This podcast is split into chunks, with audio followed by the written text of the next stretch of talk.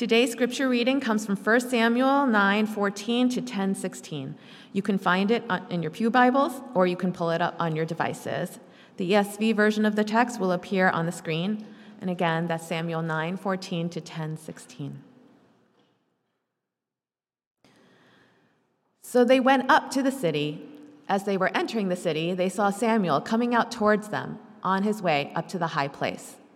Now, the day before Saul came, the Lord had revealed to Samuel, Tomorrow, about this time, I will send to you a man from the land of Benjamin, and you shall anoint him to be prince over my people Israel. He shall save my people from the hand of the Philistines, for I have seen my people, because their cry has come to me.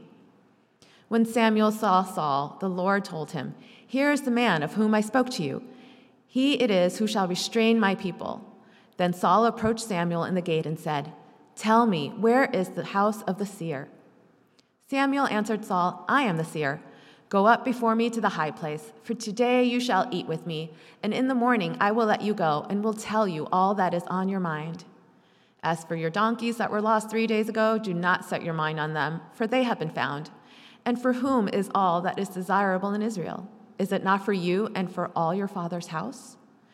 Saul answered, Am I not a Benjaminite from the least of the tribes of Israel?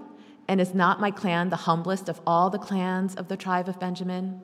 Why then have you spoken to me in this way? Then Samuel took Saul and his young man and brought them into the hall and gave them, gave them a place at the head of those who had been invited, who were about 30 persons. And Samuel said to the cook, Bring the portion I gave you, of which I said to you, Put it aside. So the cook took up the leg and what was on it and set them before Saul. And Samuel said, See, what was kept is set before you. Eat, because it was kept for you until the hour appointed, that you might eat with the guests. So Saul ate with Samuel that day, and when they came down from the high place into the city, a bed was spread for Saul on the roof, and he lay down to sleep.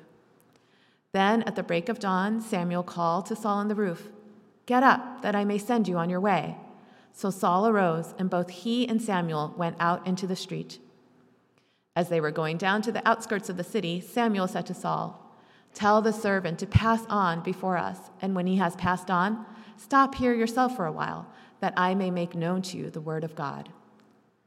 Then Samuel took a flask of oil and poured it on his head and kissed him and said, Has not the Lord anointed you to be prince over his people Israel?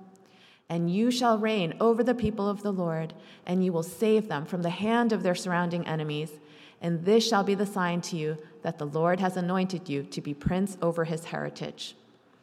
When you depart from me today, you will meet two men by Rachel's tomb in the territory of Benjamin at and they will say to you, The donkeys that you went to seek are found, and now your father has ceased to care about the donkeys and is anxious about you, saying, What shall I do about my son? Then you shall go on from there farther and come to the oak of Tabor. Three men going up to God at Bethel will meet you there, one carrying three young goats, another carrying three loaves of bread, another carrying a skin of wine. And they will greet you and give you two loaves of bread, which you shall accept from their hand. After that, you shall come to Gibeah Elohim, where there is a garrison of the Philistines. And there, as soon as you come to the city, you will meet a group of prophets coming down from the high place with harp, tambourine, flute, and lyre before them, prophesying. Then the Spirit of the Lord will rush upon you, and you will prophesy with them and be turned into another man. Now, when these signs meet you, do what your hand finds to do, for God is with you. Then go down before me to Gilgal, and behold, I am coming to you to offer burnt offerings and to sacrifice peace offerings. Seven days you shall wait until I come to you and show you what you shall do. When he turned his back to leave Samuel, God gave him another heart and all these signs came to pass that day. When they came to Gibeah, behold, a group of prophets met him, and the Spirit of God rushed upon him, and he prophesied among them. And when all who knew him previously saw how he prophesied with the prophets, the people said to one another, What has come over the son of Kish? Is Saul also among the prophets? And a man of the place answered, And who is their father? Therefore it became a proverb is Saul also among the prophets? And when he had finished prophesying, he came to the high place. Saul's uncle said to him and to his servant, Where did you go? And he said, To seek the donkeys. And when we saw they were not to be found, we went to Samuel. And Saul's uncle said, Please tell me what Samuel said to you. And Saul said to his uncle, He told us plainly that the donkeys had been found. But about the matter of the kingdom of which Samuel had spoken, he did not tell him anything. May God bless the reading of his word. That was really long. Minister Pat will now preach on the topic of a good start from 1 Samuel. Minister Pat.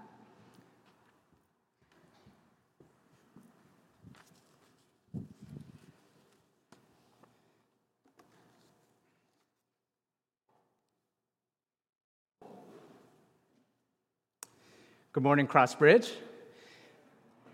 Today we are in the book of Samuel and kicking off a new sermon series the, the bad, the good, and the ugly.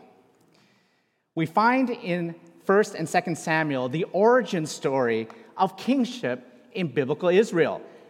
When read together, the books of Samuel lead us from the period of the judges to the rise of Israel's monarchy.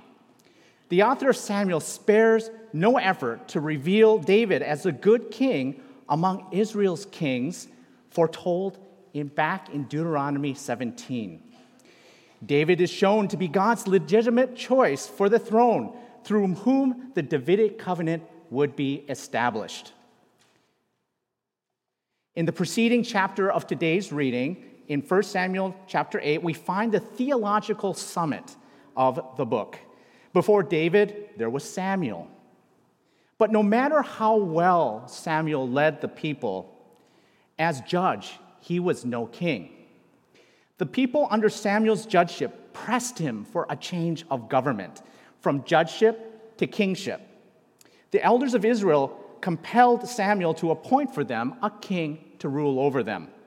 Israel wanted to be just like the surrounding nations. If they had kings, Israel wanted kings. Now, Samuel objected. The people's request for a king purely proved that the spiritual condition of the people was in decline. They were assimilating the pagan and syncretistic ways of their neighbors. In other words, oh. okay. In other words, the Israelites were forgetting about their God. And when Samuel asked God what to do, the Lord responded saying, quote, Obey the voice of the people in all that they say to you, for they have not rejected you, but they have rejected me from being king over them. 1 Samuel 8 7. The Lord commands Samuel to bend to the will of the people and to explain to them both the cost and the con- consequence of a king. First, in Deuteronomy 17, verses 15 to 20, we have God's guidelines for a king. Let me summarize.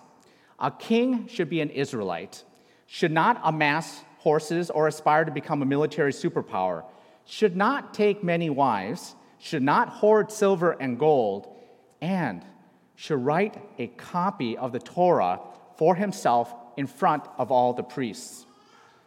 But in 1 Samuel 8, verses 10 to 18, Samuel forewarns the people for the rejection of the true living God, King in heaven, they will not get the king that they're asking for. They're going to get the king that they deserve. Samuel shows how each king falls short of God's standard found in Deuteronomy. He exposes the desperate grasp for power. The human king was supposed to be an earthly representative of the heavenly king. Saul, the man chosen by God and anointed by Samuel to be king over Israel, ultimately is the wrong man for the job. Nevertheless, God allowed the Israelites to fall into this pit they've dug for themselves. And by their struggle, their faith would be refined. Finally, the books of Samuel reveal God's wisdom on the matters of change and transitions. Now, change is a process that is external to the individual. And transition is what a person experiences internally. Changes can be predictable and manageable, but transitions can be emotional and unpredictable. And so the complexity of change corresponds with the number of people involved. So, in these overgeneralized terms, you begin to get a picture of the challenge that Israel faced in becoming a monarchy. In today's passage, we see how God addressed individuals and established signs, both privately and publicly, to bring about a substantial change of government using sometimes confused, hurt, or even reluctant people. Join me in verse 10, verse 2. After emptying a flask of oil on Saul's head, Samuel gives Saul the news, saying, You are now anointed king over God's people, his heritage. Now, you don't have to be very creative to imagine what Saul's response was. You say, uh, Really? Wow. How's that going to happen? And then in verse 7, now when these signs meet you, do what your hand finds to do, for God is with you. You see, there's lots of signs in today's passage, and understanding these signs is the primary focus of today's message. We will answer the questions What are these signs? And how do those signs relate to God's favor? What are the signs? And how do they help us to understand God's favor? Time is short, so I'm just going to jump right in after this prayer. Our God in heaven, as we begin this new series, we thank you for the wisdom that we draw from lives of Saul, David, and Solomon. God, as we look at your will for Saul and the three signs he received, I pray you provide greater clarity in our lives because it can be quite frightening to follow your will. God, I pray you would help each of us discern your direction and leading in our lives, and that we'd be willing to trust and follow your lead. We want to believe. Help our faith. As we pray in Jesus' name, amen. So, Saul, the son of Kish, has arrived in the land of Zuph. He and his servants are exhausted, and they're out of food. Saul is discouraged because he was about to return to his father in shame. He had searched but failed to find his dad's donkeys. But thankfully, there was a man of God in that city who could divine and tell him where those donkeys are. But Saul must have wondered uh, how am I going to find and how am I going to get an audience with this prophet? And for Saul's sake, God made all the arrangements. To Saul, the events in the second half of chapter 9 of, of 1 Samuel were rapid fire and confusing. The donkeys were found, a feast was prepared in his honor, and he spent the night in the penthouse suite. Saul was relieved, he was fed, and now rested. And now he was ready to receive this unbelievable and shocking message from Samuel. Israel would no longer be led by judges. The next leader would be a king. And Saul, you're that king. Now, Saul must have looked absolutely incredulous. And, and I can't blame him for feeling quite skeptical about this. Now, could Saul really trust what Samuel was telling him? And to his anxiety, God provided three signs. And collectively, those three signs were the sign, the evidence, that very proof that Saul would become Israel's first king. Now, to identify that first sign of the three, we need to look at why Saul was out looking for those donkeys in the first place. And what difference does finding them make? Samuel reveals to Saul in, chapters, in chapter 10, verse 2, a message he will receive later that same day. The donkeys are found, and your dad is no longer worried about them. He's now worried about you because you've been gone so long. So, the first sign is the truthfulness of God through the prophet's utterance. The second sign is the gift that he would receive. It was common practice in the time of the Bible to give gifts to a king. Those who ruled over the wise men directed them to bring gifts to Jesus. The giving of gifts, gifts was a sign of honor. Even if the men whom Saul was about to meet on the way, even if they don't have any idea of the significance of the gifts that they're giving. Now, the third sign is the Holy Spirit who falls upon Saul. And from these three signs, we can discern a pattern of God's activity. According to his divine benevolence, God purposefully works in ways that can be seen, it can be understood, and therefore be known. We, we see that here and also much more so in the New Testament. In chapter 9, Saul has walked across Israel looking for his dad's donkeys. Now, clearly, he's been preoccupied for days. And so Saul could have easily said to Samuel, Hey, uh, thanks, but no thanks. I can't be your king. My dad needs me at home to you know, take care of the ranch. He needs me to watch over all the workers as they work the fields. And you can imagine that list just going on and on. So God anticipated these objections. And so he spoke through his prophet Samuel saying, Hey, don't worry about the donkeys. I've got a different plan for you. In fact, I'm preparing you to do something that is so different and so important that I'm going to need your full attention. And so in our lives, God does the same thing, doesn't He? He goes before us and He prepares the way. See, God understands your needs. He gives you a sign by meeting your needs, your concerns, so that you can keep going on. You see, it, He gives us this peace of God, and we should let the peace of God rule in our hearts. When you have that sense of God's peace, you're now able to keep going. To help Saul, Uh-oh. can you help me advance the slide one?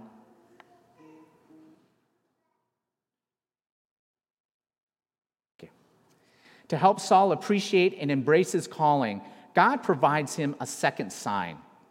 We read this in verses 3 to 4. Then you shall go on from there farther and come to the oak of Tabor. Three men going up to God at Bethel will meet you there, one carrying three young goats, another carrying three loaves of bread, and another carrying a skin of wine. And they will greet you and give you two loaves of bread, which you shall accept from their hand. You see, the second sign was this gift that Saul receives. And, and note that the way that these gifts are given are to purposefully invoke this idea of kingship. Of course, the bread that's received is meant as food to sustain Saul, but the precise fulfillment of Samuel's prophecy indicates that God is taking care of him and is providing for his needs.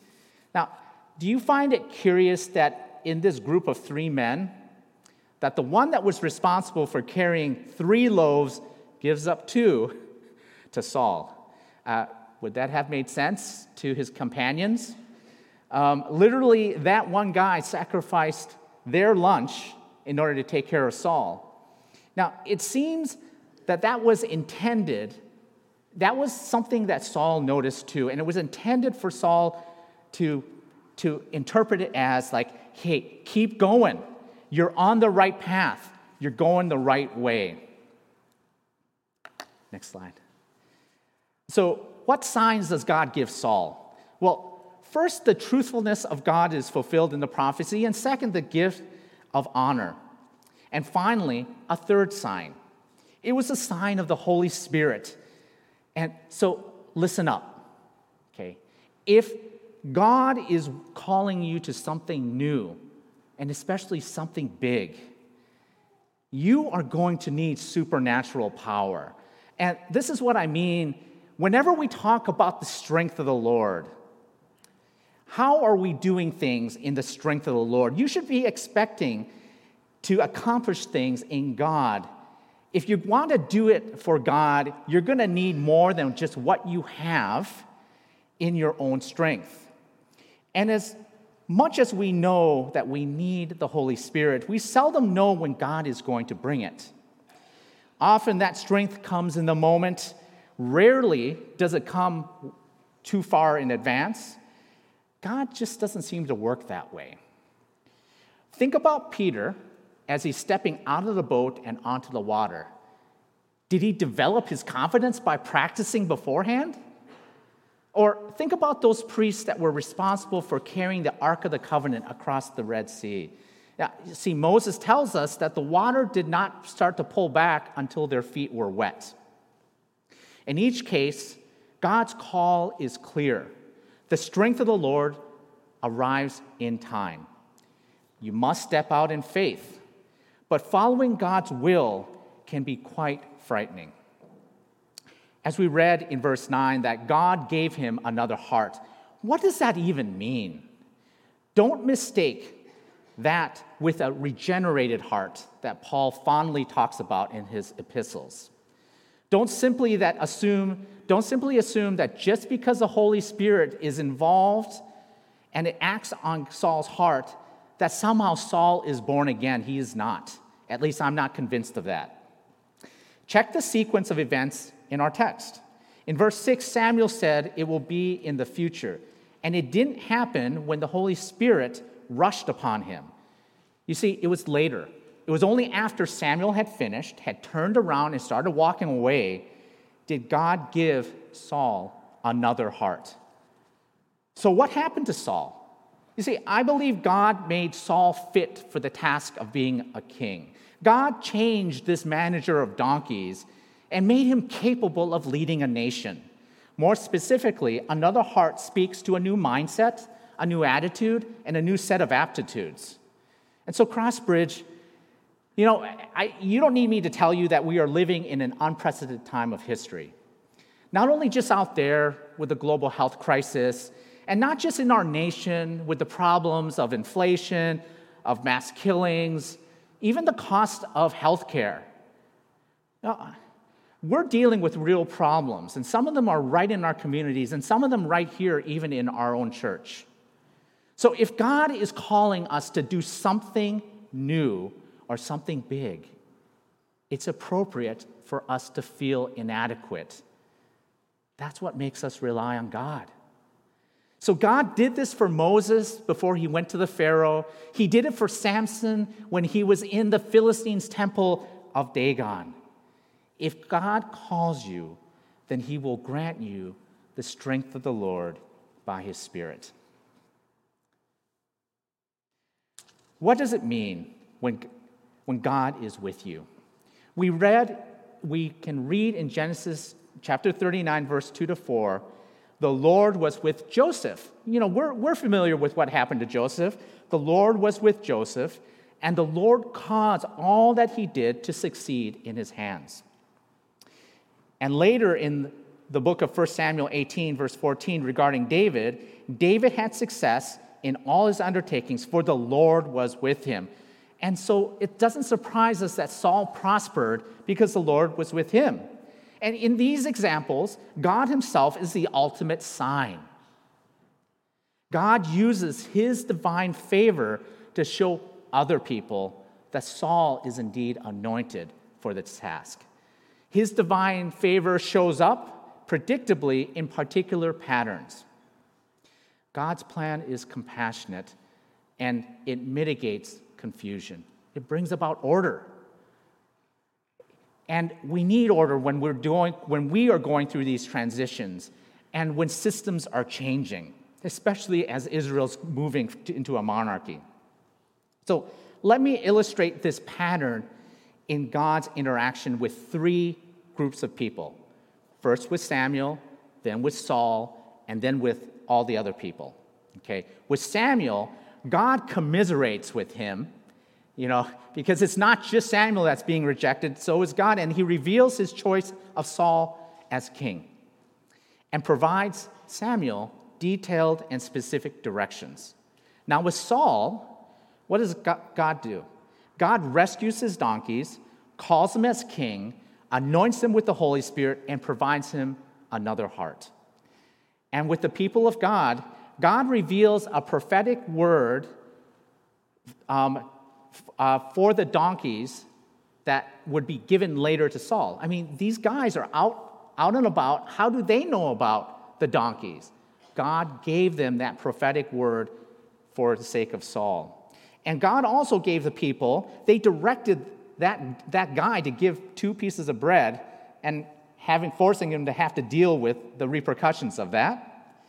And he also, think about this, how would anyone know that, that Saul had been anointed, that he was chosen? So God provided the casting of lots. We, you can read about that later in, in chapter 10. But a casting of lots was to confirm for the people that indeed Saul was going to be their new king. And so, with the people, God reveals prophetic word of the donkeys for, uh, sorry, um, with, with the people, they receive through this prophetic word of the donkeys, of the bread, and of the casting of lots. This is how God interacts with us right? We can believe what's being told to us by recognizing the signs that God provides.